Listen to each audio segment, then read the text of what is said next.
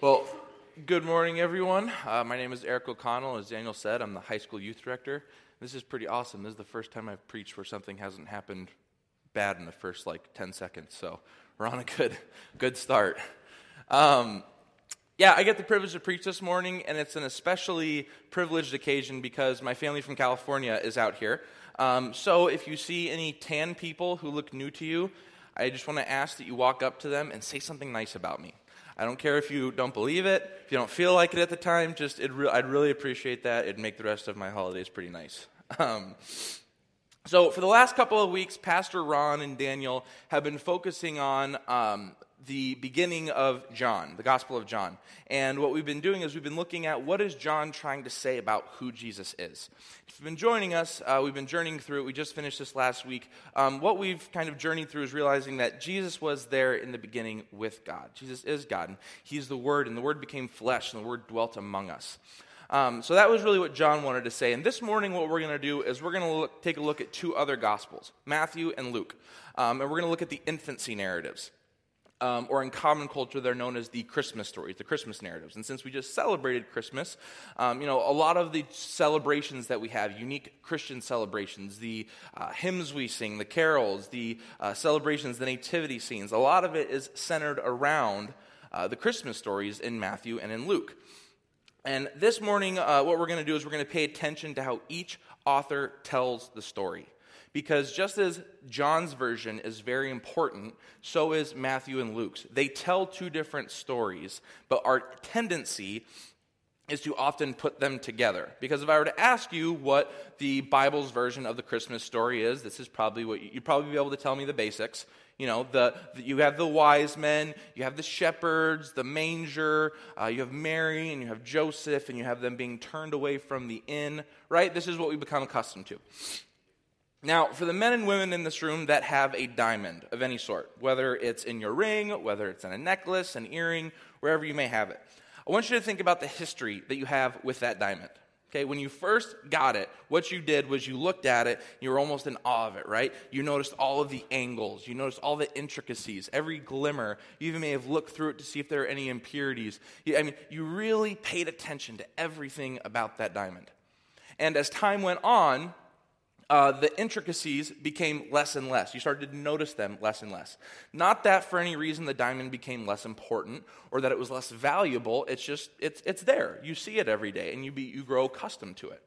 Now, if you've uh, done something like what my wife does, which she goes and gets her ring cleaned every so often, uh, what I never ceases to amaze me. When she gets her ring cleaned, we both look at it and go, whoa. Not because it's big or anything, um, but because it, it looks new and we look at it and we go, goodness gracious, look at the curves, look at the, look at the, look at the angles, look at the glimmer. Um, it's as if the cleaning solution brought us back to the first time we bought it. It feels brand new to us. Um, and what I'm hoping this morning that you get to experience is a similar sensation with the infancy narratives. I think what happens is we tend to combine the stories together um, whereas the first time we hear them, we go, well, who are these magi? Who are these shepherds? Why did Jesus get rejected in the end? What, what are these angels? We ask all these questions, we notice all the angles, but as time goes on, we hear it every year, and it just becomes the same story. But the reality is, is these two stories were never intended to be one. Each author tells a different story for specific reasons. The Magi, the wise men, are in Matthew's gospel, but they're not in Luke's. Why is that? The shepherds are in Luke's gospel, but they're not in Matthew's. Why is that? Matthew decides to start with this long, boring genealogy, and Luke gets straight to the point and he talks about John the Baptist. Why is that? Uh, Luke wants to talk more about Mary, while Matthew wants to talk more about Joseph. We have these two different trajectories, but in our minds over the years, it may have become one story.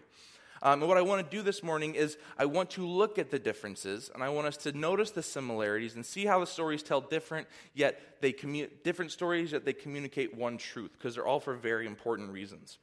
Now, often when stories of influential people in the ancient world were told, they would be prefaced with a birth or an infancy narrative. And Jesus is no exception. So, as the gospel writers are telling us the story of Jesus, they start with an infancy narrative. And uh, what the goals of an infancy narrative were, there were two goals. The first one was it wanted to explain the relationship of the hero to God. So we have Jesus. He's our main character, he's our hero. Who is he in relation to God? And the infancy narrative is going to answer that question for us. And the second question it's going to answer is what is God's plan at this point in history? With this newborn baby being, being entering the world, with this infant, what is God going to do with it? How is he going to change history with this infant, with this hero? And these are the uh, two things that we're going to focus on this morning. When we look at Matthew, when we look at Luke, what are they trying to say Jesus' relationship is to God, and what is God going to do through him? Um, because they tell two different yet mutually exclusive stories that are pretty stinking cool. So I want to I want to journey through those. So let's begin. The first question What relationship does the hero or the main character have to God? We're going to start with Luke. And if you remember, if, if you're familiar with Luke, you'll remember the timeline. He starts with John the Baptist. Okay, whereas John starts all the way in the beginning, Luke starts with John the Baptist. And what he does is he has an angel come visit John the Baptist's parents. First parent he visits is Zechariah, a priest.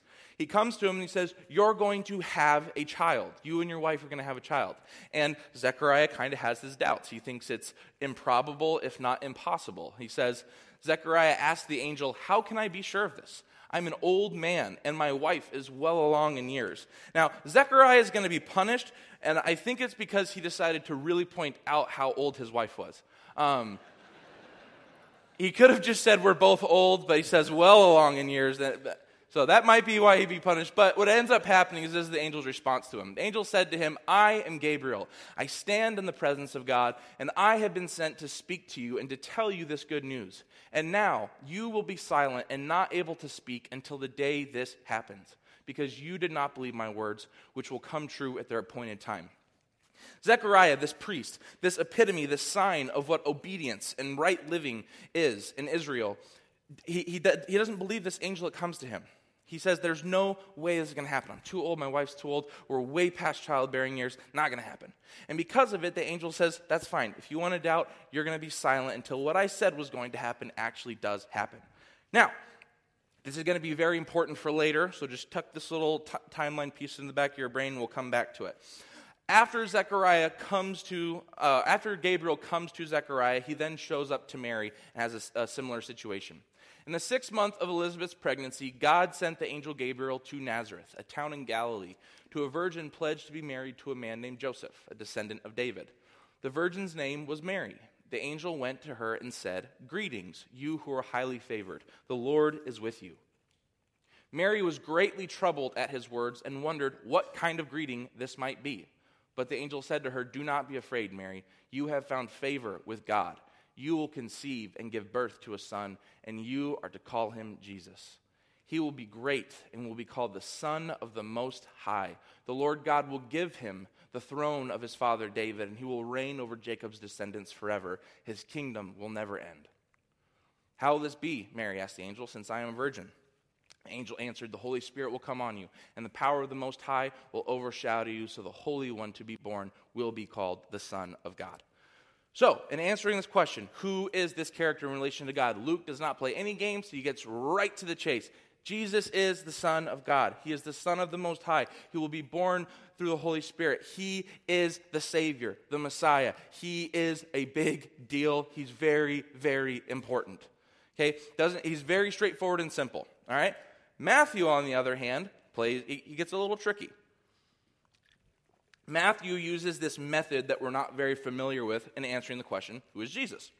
Uh, Matthew starts with a long genealogy. I know what you're thinking this morning. Gosh, I really hope to hear a great sermon full of lots of genealogy.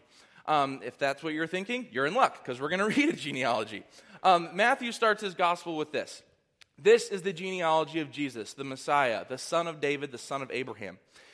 Abraham was the father of Isaac, Isaac the father of Jacob, Jacob the father of Judah and his brothers, Judah the father of Perez and Zerah, whose mother was Tamar, Perez the father of Hezron, Hezron the father of Ram, Ram the father of Amminadab, Amminadab the father of Nahshon, Nahshon the father of Salmon, Salmon the father of Boaz, whose mother was Rahab, Boaz the father of Obed, whose mother was Ruth, Obed the father of Jesse, and Jesse the father of King David. Riveting and exciting stuff, I know. Um, but the reality is, is when we look at this, this is actually very boring. Um, and we look at this and we go, I don't really care about this. In fact, I might even venture to say that as you might be reading this in a daily scripture reading, you might go ahead and say, All right, I get it. Jesus, Abraham, David, I can move on. I don't need to read all the names. I can't really pronounce them that much anyway, so we're just going to get on with it. That's because we live in 21st century, right? And we live in West Michigan, and we don't really have this context, this understanding. In fact, to a first century Jew, this would have been uh, communicating something very cool, something very exciting. Um, and so, if we would for a second want to take off our uh, modern goggles and put on our first century Jewish goggles for a second as we look at this, because what this genealogy tells us is something that's very interesting, something that's very important in Matthew answering the question, Who is Jesus? All right? So, what we're going to do is we're going to look at the three sections. I'm not going to read them all, don't worry. Um, but uh, he, Matthew breaks his genealogy down into three sections, all right? And this is the first one. So, if we look at the amount of names, and I highlighted them for you, if you count all the yellow names, we've got 1, 2, 3, 4, 5, 6, 7, 8, 9, 10, 11, 12, 13, and 14. Okay, there's 14 descendants in this section of the genealogy. So, let's go to the next one. This is the second section. I'm not going to read it, um, but notice that this is the second out of three, meaning it's the middle genealogy, and the first entry is King David. Now, this is going to be very, very important. But if we look at this uh, genealogy and we see how many descendants, we've got one, two, three, four, five, six, seven, eight, nine, 10, 11, 12, 13, and 14. Okay, we've got the same amount of descendants in this section of the genealogy. Now, if we go to the next one, which is the last one, and we count them again, we see a very similar pattern. We've got 1, 2, 3, 4, 5, 6, 7, 8, 9, 10, 11, 12, 13, and the last entry in the genealogy, and the 14th one is Jesus. Okay, he's the end of the genealogy. Now, you might be wondering to yourself, Eric, you might have been sitting in your office, there was no one there because it was Christmas vacation, so maybe you just overthought this whole 14 thing. It's really not a big deal. Um, just in case that, that might be what you're thinking, Matthew tries and points very clear attention to it. Right after this, this is what he says. Thus, there were 14 generations in all from Abraham to David, 14 from David to exile, and 14 from the exile to the Messiah. David or Matthew wants us to have very clear attention and he wants us to notice this fact. There are 14, 14, and 14 draws very close attention to it. So, why make all this stink about this? Why make all this, why is 14 important? Why should it be important to us? Well, first off, again, we are not first century Jews, so we don't see this right away, but a first century Jew who knew their history, they would have looked at this and said, Hey, Matthew, um, you're wrong. There, that's actually not historically correct. In fact, there are five kings that I'm not going to say their names because they're too hard. Um, you omitted them. They're not in the genealogy. And we know our history, those kings should have been there. What's the deal? And it's true. Matthew takes out five kings and he adds four people that deserve to be in the genealogy, but maybe wouldn't commonly be put in the genealogy. Now, there's a lot of interpretations as to why he did this, and I want to suggest for a second that just because this genealogy is not historically accurate, because five kings are omitted, isn't the question we should be asking. It's not, is this true because it's historically accurate? The question we should be asking is, what is Matthew trying to tell us about who Jesus is? By taking these people out, by adding certain people in, what is Matthew trying to tell us? So let's take a look at something real quick. If we, uh, each section, right, that started with Abraham, then it was David, then it was exile, that can be seen as the three phases in Israel's history, all right? We've got our main characters. We've, it starts with Abraham, the sign of God's faithfulness right? God comes to Abraham and says, I'm going to make you a father of many descendants. In fact, look up at the stars, and as many stars as you're able to count, that is how many descendants I will give you. I will be with you, I will be your God. Sign of God's faithfulness to Israel. And then we've got David, the Israelites. They come to God and say, Give us a king. And God gives them a king, a great king, a humble shepherd turned into this great military king that takes the nation of Israel to a small little entity and this great big thing. All right, he's the man after God's own heart, probably the greatest king that has ever existed. And then we've got the Babylonian exile, which is probably the darkest point in Israel's history as a nation. They kept going after other gods, they kept rebelling against God. And God said, If sin is what you want, sin is what you can have. And, and the Babylonians come and displace the Israelites, and, and, and they're in exile for hundreds of years. Um, and during this dark hour, during this dark period in their history, devout Jews seeking, longing, desiring salvation, seeking God to be present again, would pray some benedictions. And one, one of these benedictions that they would pray, they would pray three times daily, was this specific benediction Cause the shoot of David to shoot forth quickly, and raise up his horn by thy salvation. For we wait on thy salvation all the day. They wait on salvation from what? From specifically someone that will come from the shoot of David, someone who is a descendant of David.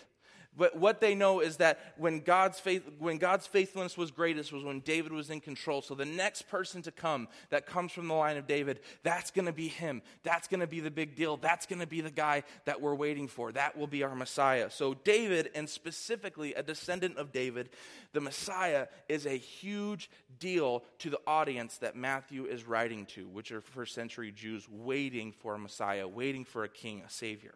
Now, this is where it gets interesting. Um, there's a thing called gematria, it's a Hebrew numbering system. And what the Hebrew numbering system did was they assigned number values to letters. So each letter had a specific number. Um, and in Hebrew, if you're giving so, uh, all words, they don't have any vowels, it's just consonants. So if you look at King David's name, it's D W D, pronounced Dawid.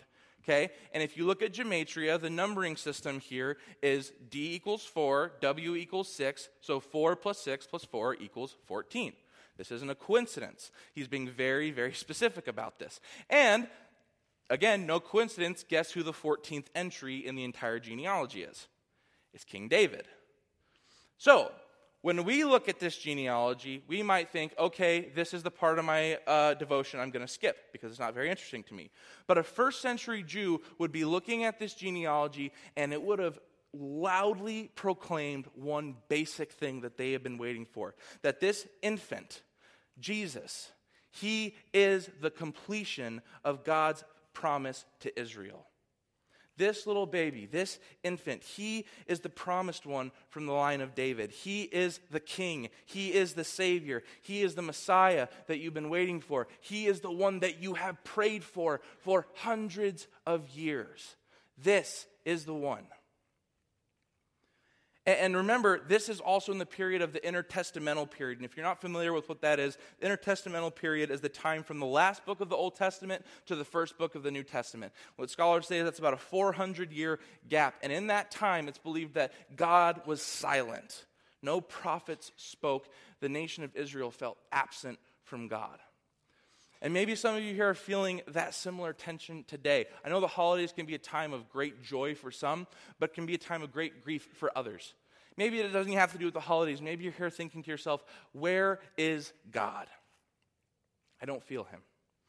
When I pray, nothing happens. I do all the things that I'm supposed to do. I come to church. I'm a good person at work. Um, I, I give my 10%. And you know what? I just don't feel him anywhere and, and I, when I pray, no one answers. And you know what? All these people that I'm looking around that aren't following God, that aren't doing the things that they're supposed to do, uh, it seems like their life is pretty good and it feels like God is blessing them. Where is God? Show yourself just once. All I need is just one little time for you to speak, for you to make your presence known. That's all I need. Just show me, God, that you are faithful in some way, somehow. And if you feel that way, or if you can relate to that at any point, then you know what the first century Jews felt like. You know what it feels to long for God's presence. And what Matthew is saying to the first century Jews specifically, but also saying to us, is this is the one you have waited for. If you can't feel God, if you're searching for God, if you want to hear his voice, if you want to feel his presence, you need look no farther than to Jesus. This is Emmanuel. This is God with us. This is who I have chosen to represent myself to you. This is the one you have waited for. You don't have to search any farther or anywhere else. This is the one. Jesus is the, Jesus is the one that you need. Matthew 1, the genealogy, communicates the greatest news ever to us, which is that Jesus is here, our waiting is over, over, our Savior is now with us. And we see in both Matthew and in Luke's narrative that they say the same thing, but they choose a different method. But the content is the same. Jesus, this infant child to you that's born, is King of kings, King over Herod, King over Caesar. He is Lord of lords. He's the one you need to put your faith, your hope, and your trust in. He is the one that is going to save you. He is the one that you need. This is who Jesus is in relation to God. So we move on to the second, perhaps the most important question, which is so what? Now that we have the Son of God, what is God's plan with him? What is God intending to do with Jesus that is going to change anything? So let's look at Matthew first. Matthew wants to say, after Jesus was born in Bethlehem in Judea during the time of King Herod, Magi from the east came to Jerusalem and asked, Where is the one who has been born king of the Jews? We saw his star when it rose and have come to worship him. Now remember, this is Matthew's gospel. Luke does not have the Magi. So, what is Matthew trying to say with the Magi? Now, again, we look at this and we don't think of anything, but if you were a first century Jew, you would have said, Hold on a second, Matthew. Who came to see Jesus? The Magi? Are you kidding me? Why are you writing this down? Why are you saying this? This doesn't make any sense to us. This is a huge, huge red flag. And see, we might say, why is that a red flag? I think the Magi are great people. They give Jesus gifts. They're in our nativity scenes. This is fantastic. But really, the, the, maybe the nativity scene has desensitized us to the scandal of the wise men. Um, another name for wise men is magi, which we see here, and magi is plural for magician. Okay, a skilled magician, a learned magician. And very specifically from the text, we see that they're astrologers. The way that they find truth, the way that they find knowledge in life is by looking at the stars and following that. And that's how they found Jesus. Now, why is this so scandalous? Well, they come from the east, most likely Babylon. And if you'll remember from the genealogy, Babylon, the Israelites are not very fond of. In fact, the Babylonians are the exact reason why they are experiencing their greatest time of despair, their greatest time of their worst time of their life. It is the Babylonians are their worst enemies.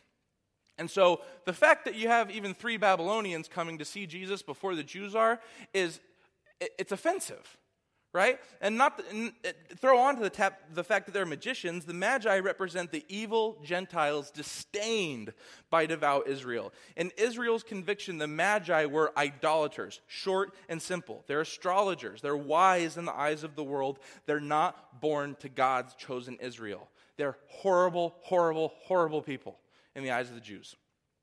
Now, this is significant because although Jesus is King of the Jews, all right, remember this is Matthew's gospel. He's saying this is the one you've waited for. It's three evil Gentiles who get to see him first, who notice him as divine, and worship him as king. I mean, this is the equivalent of your worst enemy getting to do the thing that you have wanted to do your whole life before you, and because they did it, now it's never going to be the same for you.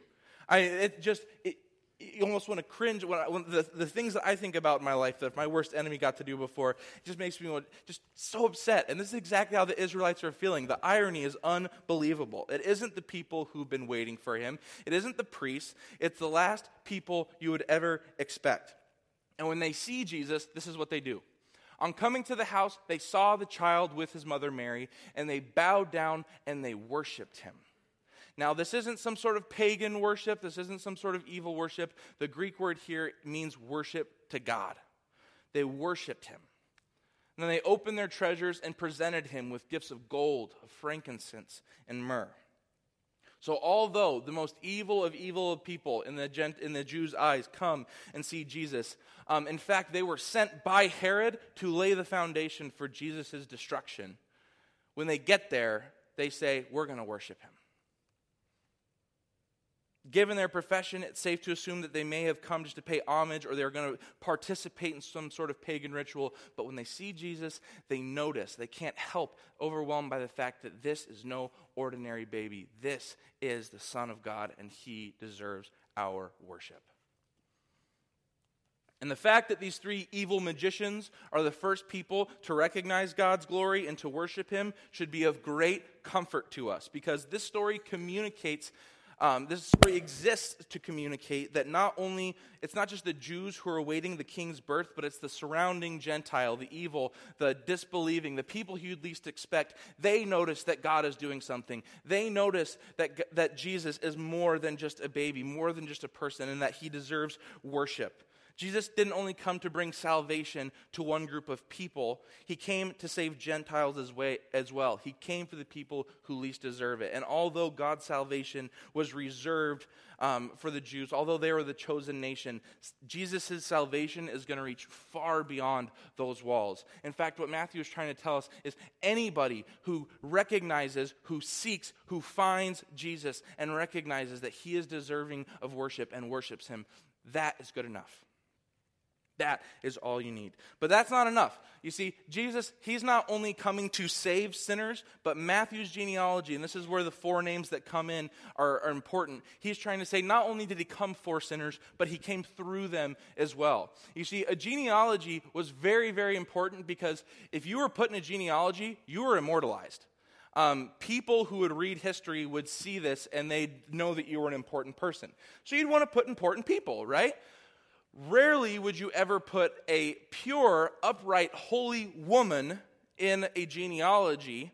But what Matthew does is not only does he put women in him, but he puts unlikely women in the genealogy. He has Rahab, who's a Gentile prostitute. He has Tamar, who's also a Gentile, who seduces her father in law. You have Bathsheba, a Gentile, and perhaps the most infamous adulterer in the nation of Israel because she's the one that had adultery with King David their greatest king, their greatest sign of faithfulness. And you also have Ruth, who's a Gentile. And so, what, what Matthew is trying to say to us is that uh, Jesus came not only for, but he came through sinners. Jesus didn't just stoop into our pathetic and disappointing human story at Christmas. Jesus has been. When Abraham was there, when David was there, when the unimpressive people that you wouldn't choose out of a lineup were there, Jesus was also there. He's been stooping through our story since the beginning of time. And if it weren't for people like Rahab, like Tamar, like Bathsheba, like Ruth, people that you would not choose to spend your time with, Jesus would not be here. He didn't just come for people like this, He came through people like this. So, what is God doing? He's coming to save sinners through sinners. There's no pit that Christ will not descend into in order to reconcile you back to God. Even if it means being born in the most disgusting of places and under the most inconvenient of circumstances. What is God's plan? The one that we have waited for is coming through us, and He's coming to save us, and He gives us salvation today. Now, I want to take a quick moment to see what does Luke want to tell us in answering the question, who is Jesus? What is God doing at this moment in history? You see, in Matthew's gospel, he likes to emphasize the men. He emphasizes Joseph's faithfulness as a husband um, and him not divorcing Mary when he finds out she's pregnant. But Luke likes to uh, flip the script a little bit. You guys remember Zechariah, the angel that uh, the Gabriel comes to Zechariah and he doubts. Well, Zechariah is a priest the highest honor a Jewish man could have. He was the model of obedience, the model of right living to the Jewish people around him. And Luke paints him in a very negative, doubting light, which would not be a favorable way to paint a priest. Um, he actually forgets Joseph altogether in many points of the story, and he wants to highlight Mary, a woman, again, who would have been the lowest of society during that time um, Luke highlights Mary as the, epitome, as the epitome of obedience and faith. And this is the first of many examples, not only in his gospel, but in his uh, infancy narrative, that Luke is going to say, look, this is the unimpressive little people. They're actually the important ones. Is, these are the ones that God is coming to. These are the ones that God is going to find favor with. It's the first time, but you will see it throughout his narrative. Um, and after the angel comes to Mary, this is her response. And this is how we see Luke highlighting the obedience of Mary. I am the Lord's servant, Mary answered. May your word to me be fulfilled. And the irony is palpable. Okay? Luke's gospel is telling us that with the arrival of Jesus, don't necessarily assume that the priests, the Zechariahs of the world, the ones who have it all together, the ones who look like they have it all together, don't assume that they do have it all together. You see, the priest failed while a poor, marginalized teenage girl shows everyone the kind of faith they ought to have. Mary becomes the example of what it is to live in right relationship with God. While the devout and chosen people of Israel fail to respond to God the way they should, a marginalized, poor teenage girl becomes their biggest role model. And when it comes time for Jesus to be born, the conditions could not be any worse. While they were there, the time came for the baby to be born, and she gave birth to her firstborn, a son. She wrapped him in cloths and placed him in a manger because there was no guest room available for them. Couldn't even be, there wasn't any room in the inn for them. And there, were, and there were shepherds living out in the fields nearby, keeping watch over the flocks at night. And the angel of the Lord appeared to them, and the glory of the Lord shone around them, and they were terrified. But the angel said to them, Do not be afraid.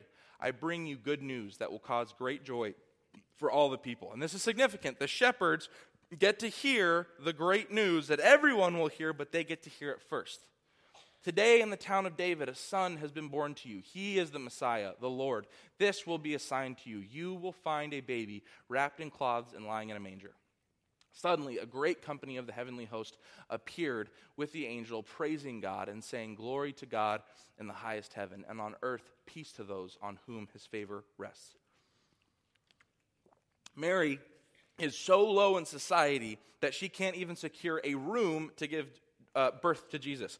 Most, if not all of you in this room, were born in facilities that cost thousands of dollars to make sure that your birth was done in an effective and healthy way. But the creator of the universe, the one who's going to save us, he's born on a farm where animals literally live, eat, and do their dirty business. All right? When it comes time to give birth to Jesus, on a literal farm, we see shepherds as the witnesses to the birth of King Jesus. Shepherds at that time were the lowest, if not at the bottom, of the societal uh, triangle, whatever you want to call it. They were at the bottom. They were peasants. They were people that you did not care about, and they were void of all power and of all privilege. So you see, while Matthew is concerned with highlighting the Gentiles to say it's the evil people, what Luke is saying is that the most unimpressive of people are the most important ones. It's Mary, the lowly, marginalized teenage girl who's going to become the object of greatest honor in giving birth to the Messiah. The lowest of the low is going to become the greatest. It's the shepherds watching over the fields, the poorest of the poor, the lowest of the loads, the people that we pass in the streets and the people that we drive past in the underpass and we don't pay attention to and we act like they don't exist. It's those kinds of people who are going to get the good news that Jesus has come. They're going to be the ones that come see the king and worship him. These are the people God chooses to surround himself with. These are the ones that he chooses to be with, the ones that no one else would choose to, which begs the question what is our life looking like? Are, what kind of people are we spending our time with? Are we associating ourselves with the kind of people that Jesus would associate with? Do our lives mirror the kind of company that Jesus keeps? God's glory, normally associated with the temple, is now manifest on a farm, and Luke puts us on notice that the world as we know it is a completely different one. It's a one where we're called not only to love God, but to love our neighbor as we love ourselves, even if that neighbor is an outsider, a Gentile, an evil person, even if that neighbor is poor and looks nothing like us, even if they are the least of these, even if it's a person we don't want anything to do with. Luke is telling us that if you want to experience the glory of God, these are the kinds of places you have to go to. These are the kinds of people that you have to invest your time in because this is what God chooses. Life, as you know it, can't be the same because Jesus is now here. So, in closing, what we see is the birth of Jesus is this powerful story that communicates to us that of all kings who have ever been and will ever be, none is greater than this infant that you see before you. This, while they tell two different stories, they tell these simple truths. This is the one that you have waited for. If you are in despair, if you feel if you don't feel God's presence, if you feel like He's absent, look no further and look nowhere else than to Jesus. We no longer have to wait for God's voice. We don't have to wait for His moving like we did in Israel, wandering in the desert. God is here now, and we don't need to look any further. This is the one we have waited for. This is the one who is coming through people like us to save everyone who will recognize and worship Him as King. This is the one who is turning the ways that we usually operate in the world completely upside down for his glory and his glory alone. It wasn't the priests who came to see the birth of Jesus, it was evil magicians and it was lowly shepherds. It doesn't matter, but it doesn't matter who came. What matters is that he came through people like them for them. He came through people like us. He came for us. He came for me. He came for you. And while we've already unwrapped our gifts for Christmas, I pray and I hope that these truths may be your greatest gifts this holiday season. And that is that Jesus is our King. He is the only one that we need. He is the only one that we need to look to. He is the one that will fulfill all of our needs. And secondly, he came through people like us to save each and every one of us. No pit is too deep for Christ to descend into if it means reconciling us back to God. For those truths, I say, praise God. Let's pray.